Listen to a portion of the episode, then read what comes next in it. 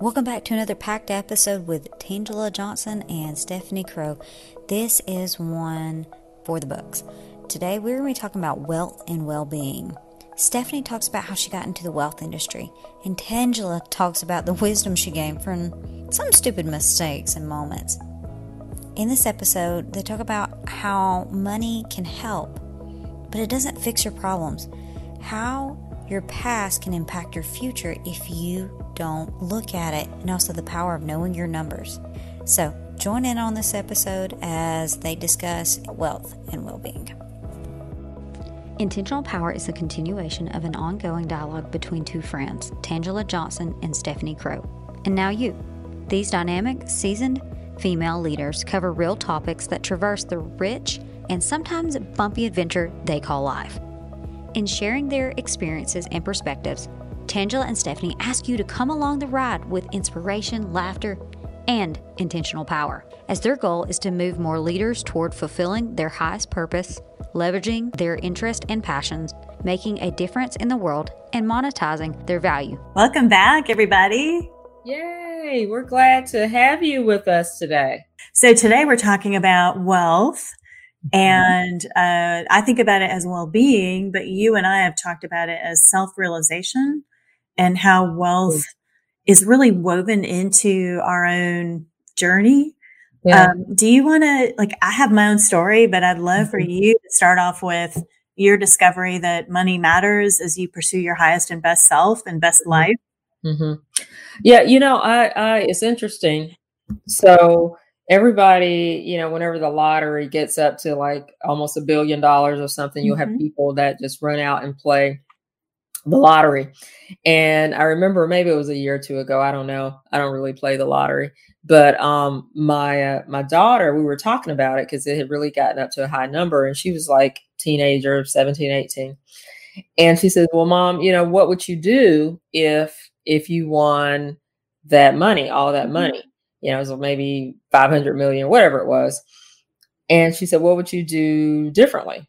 And then I thought about it, and I said, "Nothing." actually. Nothing. I, w- I would continue to do what I'm doing. Um, I would probably scale it more, but really, I'm very uh, happy where I am. I'm very satisfied with my life. I feel very purposed and on point at that time in my life. And so, you know, I think there's a misnomer out there that money actually brings you joy. Mm-hmm. Happiness is temporary. Okay. Uh, but joy is that knowing that peace, that internal intrinsic peace that you feel, um, just knowing that you're enough and you're enough on this earth. So, what wealth does for us, though, is it gives us the tools. You know, you you have uh, money for opportunities. You have a roof over your head. You live in a safe neighborhood you have transportation. So you don't have to be stressed about those types of things. Mm-hmm. But make no mistake, wealth does not help you self actualize per se. It does not, because there are a whole bunch of wealthy people, and you can speak to this. You, you know, in your whole career, you've worked with very wealthy people who are not necessarily happy. Uh, families are broken uh, they're depressed they're they're they're you know self-medicating and all those things but they have all the money that they could ever want and need so speak to that speak to wealth from Sure. And we see that in the press. I mean, right now, there's a lot of attention around Britney Spears and her struggle to mm-hmm. control her own money and her own fortunes from her father, who's been her manager and has locked up funds and trusts and limited her access uh, based upon some of her past behavior. Mm-hmm. Um, in 20 years, I've, I've just seen numerous stories of both families that were aligned and were living their best lives and used money very productively. And then either families or individuals that had some dysfunction and something wasn't working. And typically, you know, you can see a variety of scenarios where um, money can escalate mm-hmm. because there's some something out of whack somebody's overworking and is never home and present and right. never sees the children but the money is just you know exploding mm-hmm. um, but that doesn't necessarily serve your family or yourself um, i have had clients who inherited money or who were the beneficiaries of claims, you know, a terrible accident and some kind of mm-hmm. settlement. And there, I have seen millions of dollars go quickly if somebody is not um, stable, mm-hmm.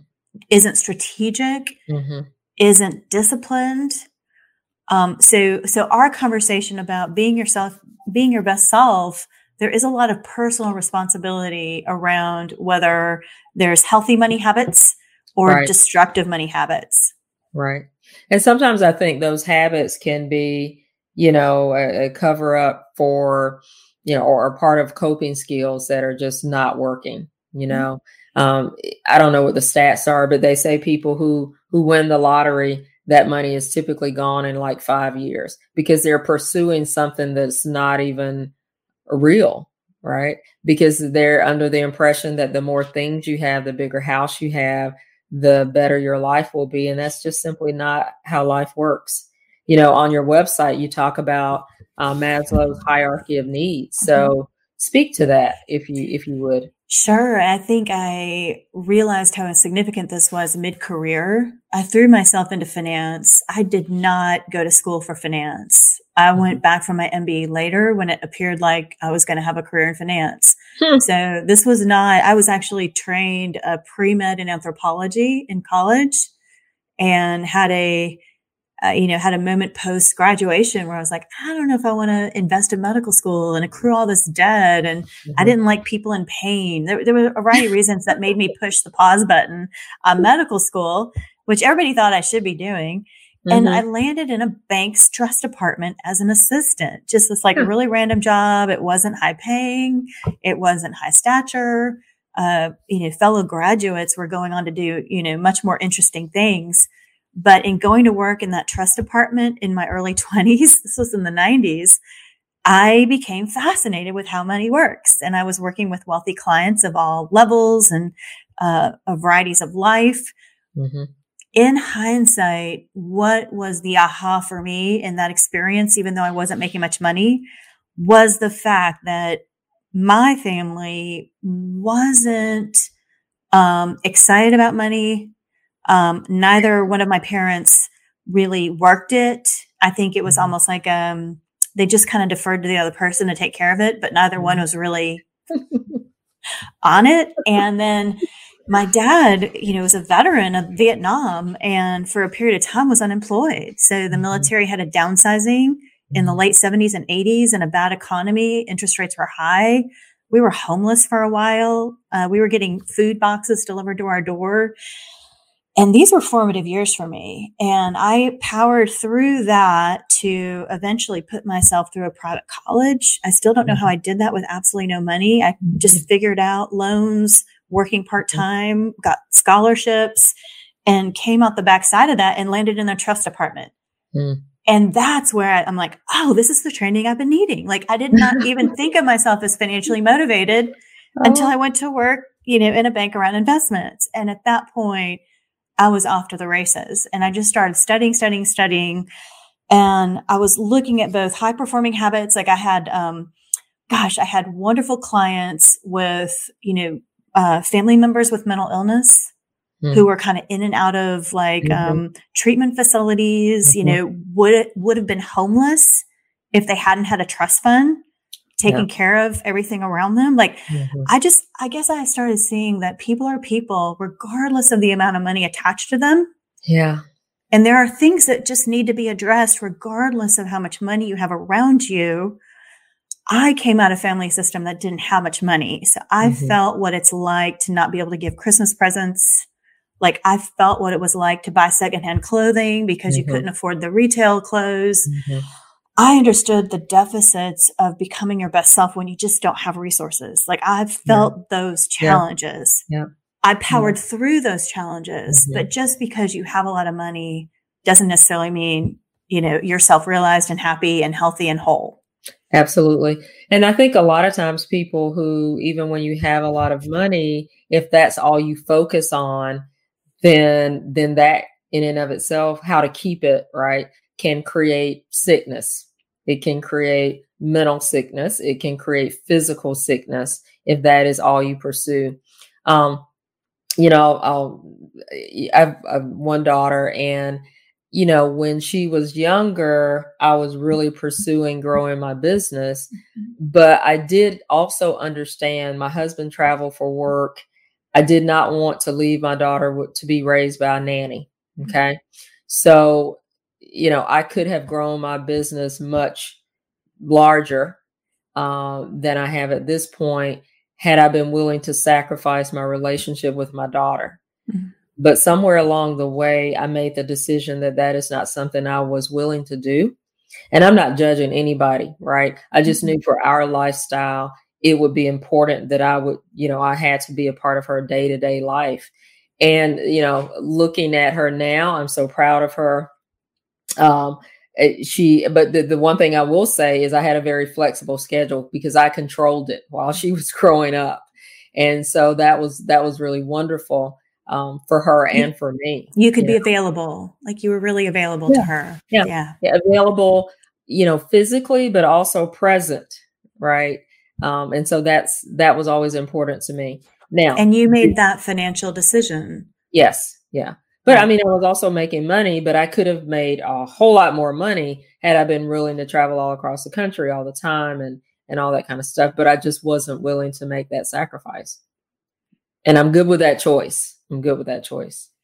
So, Tangela, talk about as as you mentioned Maslow's hierarchy of needs. Mm-hmm. It's fun for me when I work with clients. I love to frame our conversations around the hierarchy because you know, um, you know, an early person fresh out of medical school with the first job mm-hmm. is just getting started. You know, it's like, mm-hmm. hey, how much money are we making? What are you spending? let's get a reasonable house. Let's start paying back your debt. Let's mm-hmm. get a mm-hmm. savings account going. Like mm-hmm. the money um, principles are pretty basic when you're, you know, in that kind of foundational level. But then somebody like you or me or, you know, a, an executive looking at retirement, as you progress financially and in life, self realization can mean very different financial strategies. Can you speak right. to how that equation has changed for you? So, you know, one thing, let me kind of go back a little bit to what you said when you're first out of school. So I'll, I remember the point where, you know, I wanted to take that risk and start my own business. So what I did was I just kind of really quit my corporate job. So that meant we went from living on two incomes to living on one income. And my husband had just started his job. So I'm going to tell you that wasn't wisdom. That was just flat out stupid. and we suffered the consequences of that. It was just terrible. I pulled money out of uh, the little money I had in the for my 401k mm-hmm. um, to launch my business. Um, you know, if I had to do it over again, I would have made different choices, but I did not have a financial strategy in place mm-hmm. to launch and start a business. Okay. Um, so any person out there who's wanting to do that, don't do what I did and just quit and just, you know, have a plan, have a financial plan, have right? a financial plan. But at this point in my life, and this is just kind of where I am in my early 50s, I, I think in terms of decades, and I'm thinking, okay, how much money, how much more money do I want to um, continue to pursue? Right? How much is enough for me? Because I have self self actualized in terms of I understand my purpose. I love my work. I I love what I get to do every day and how I impact the world. Right. So for me, I'm thinking, okay, what do I want to do in this decade financially? So I am building towards that, and you and I are working on, mm-hmm. you know, crafting that plan. Um, in my 60s, you know, I'm probably w- really want to focus on legacy. So I'm setting that up now in my 50s so I can operate primarily from the standpoint of legacy. So I may be involved in politics in some way or, or you know, whatever, but I'm not going to be dependent on having to earn a huge living to sustain myself. Right. And then I'm, I'm a country girl. I'm a very simple, a simple person when it comes to material goods. I don't need a whole bunch. I really don't my husband and I, once we got things figured out, you know, we live on one income mm-hmm. because one, when I quit my job, you know, way back when we only had one income. So, so we really started to map out what that looked like for us. So we live a pretty life. Yeah. I love um, I love what you're talking about. This goes back to something you said earlier, but in my experience, having worked with dozens and dozens of clients of all wealth spectrums, like you know, I've financed major yachts and planes and art, and like I've I've seen what money can buy. Um, something that I've witnessed is you put a lot of money on a person, and you're basically amplifying who that person is. Yeah yeah. And so, so really the key and what you and I talk about in our conversations is really owning the person you are because mm-hmm. regardless of what that money figure is that it's attached to you, it's, it's just going to be an amplification and, mm-hmm. um, it doesn't fix it. It won't change who you are. And actually in history, we've seen people who aren't good people who are bestowed a lot of money and power can effect some not so positive things. So getting, getting right with yourself as mm-hmm. the money comes into you is really critical on how, you know, how impactful and the quality of decisions and the legacy that you leave behind. Um, I've seen money wasted. I mean, yeah. horrible sums of money wasted because the, the point of decision wasn't solid. It wasn't grounded.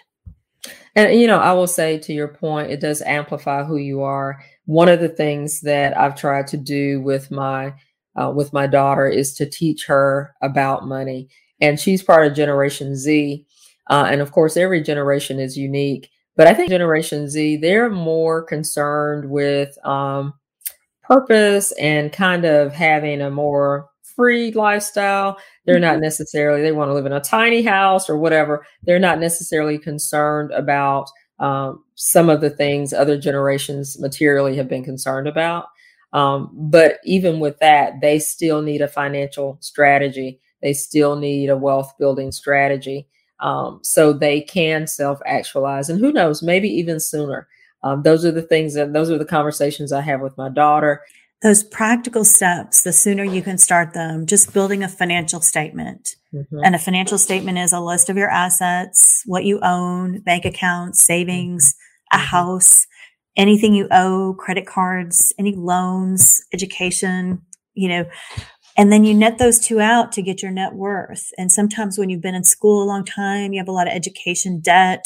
You yeah. might have a negative net worth for a while, but hopefully mm-hmm. that education puts you in a place where you're going to be amplifying your income and you can recoup. But those, those are, it's really sound and easy approaches that you can work with somebody who's 18 or 17 or 16. And I love to then get people thinking about every spare dollar that comes in. Can they mm-hmm. use that toward appreciating assets? I've sometimes heard um, financial speakers uh, popular speakers love to like push people to get out of debt. Mm-hmm. And if you are poverty stricken and you've got high interest credit cards, mm-hmm. you know, debt will just keep you enslaved. Right. Um, right. So that's a bad thing. But what I love is to get people thinking about productive debt because mm-hmm. my wealthiest clients borrowed to acquire appreciating assets. Mm-hmm. Just like you borrowed for the office space, I borrowed for my home. Mm-hmm business owners borrow all the time to grow right. their company and to create value. And so to figure out how to use debt very strategically, thoughtfully, not in a way that's risky and expensive and imprudent. Debt, you know, the, the right kind of debt can be your friend to powering a financial statement over the long term. Something I wanted to mention was that um, your aha around money and self actualization was also something that came came through to me in my life as I got started with a family that didn't have much money, had had some, you know, financial trauma really with mm-hmm. a season of unemployment with my dad. Mm-hmm. I was driven into hyper productivity mode around money and started just at a young age socking money away in a 401k, just doing everything I could do. And of course, I was in the business, so that mm-hmm. benefited mm-hmm. me. But um, mid career in my 40s, I had to take inventory and say, mm-hmm. I now have accrued enough that mm-hmm. I don't have to be locked in to the mm-hmm. same strategy that's powered me the first 20 years. Right. And you were so instrumental in helping me challenge that paradigm because that paradigm had worked for the first 20 years. Mm-hmm. It wasn't going to work for the next 20. Mm-hmm. Mm-hmm. And it's like God sort of drop you in to say, Hey, those things that put you into positive motion now need to be released. I had a financial statement. I have had a financial statement for 20 years. I have tracked the ups and downs through the financial crisis and the dot com burst. Like mm-hmm. I know how financial statements play and I had to challenge myself to say, I have enough now to lean on to back myself. Right. I can invest in myself with a venture. Mm-hmm. I no longer have to think like an employee. I can think like a business owner and a leader. And it was funny because I remember that day. Um, we, we, I do, I do. I remember that day. We were at lunch somewhere, mm-hmm. and it was a beautiful day. And then we were talking about net worth, and we were talking about your situation. And then, you know, you got specific with me, and I'm like, "Are you kidding me? you must You're be like, what you, Look, what you worried about?" I would have quit, you know, a long time ago. But but the the thing that was so beautiful because you were like, you know, all I have is, and I'm like, really? Are you out of your mind? I was worried of losing my job. Like I, I know was it was weighing so, on me. It was weighing so on me. Bizarre. You're like, invest in your business. Go do it now. Yeah, yeah. I'm like, what is your problem? You know, for somebody like myself who had quit my job with hardly any money, struggle, fought, you know. To, You're gonna make me cry. And, and here's this woman sitting in front of me telling me this is, you know, her situation. And I'm like, you must be like on drugs because you need to quit tomorrow. You know that song, Johnny Paycheck? Take this job and shove it. It's sort of like, I'm like, that needs to be your theme song, and you need to just start walking in your destiny. But the thing of it is, you really had prepared, you had a financial strategy that when the opportunity presented itself, you were ready and able to take that opportunity without it being a complete stressor for you yeah. and your family. That's huge. That's it's huge. beautiful. So I would say number one, know your numbers. And especially if you're an entrepreneur and you're a high performer, you're an executive, like it's important to become financially knowledgeable, but you don't have to be the expert. Every CEO that I've known always has a team of advisors around and mm-hmm. understands that the things they do, the strategies they set, the actions they take should have some kind of financial impact and outcome. You will over time build the right team around you to make sure that the numbers are reflecting mm-hmm. a positive trend. Like at the end of the day, you can't indefinitely run a deficit. You can't. You whether can't. you're a CEO or whether you're just a family. That's right. You can't. And and I would also say too, and this is what scares people. Um, the conversations you and I had seven or eight years ago, there are different conversations around wealth now. Mm-hmm. So it is a process. So I just I want people to not be afraid that they don't know everything all at once because that's not how this works. But uh, again, if you don't get started, you don't grow in the process. And that's true if you're managing a department and you're afraid of understanding how budgets work and all that kind of stuff. Or you're an entrepreneur and you say, I'm going to start this business. Well, if you're clueless about money, that's going to be a problem. At some point, real soon, it's going to be a problem. I've seen people not be able to sustain because they didn't put the time and energy into the money piece, the wealth piece. And I don't know that it's intuitive, right? I don't think it's intuitive for most of us. So you're going to have to start that process and put mm-hmm. the work in. So guys, Thanks. thank you so much for joining us. We had a great time. We'll probably, you know, need to talk about this a little bit more. I think wealth is an important uh, topic, especially for women. Sometimes we just don't feel comfortable with it and we need to get comfortable. So thank you for joining us and we will talk to you again next time. Thanks everybody. Thank you so much for listening to this episode of Intentional Power with Tangela Johnson and Stefanie Crowe. If this touched you in any way, we do want to ask you to like, subscribe, and share with your friends. As our goal is to continue to move more leaders toward fulfilling their highest purpose, leveraging their interests and passions, making a difference in the world, and monetizing their value and potential.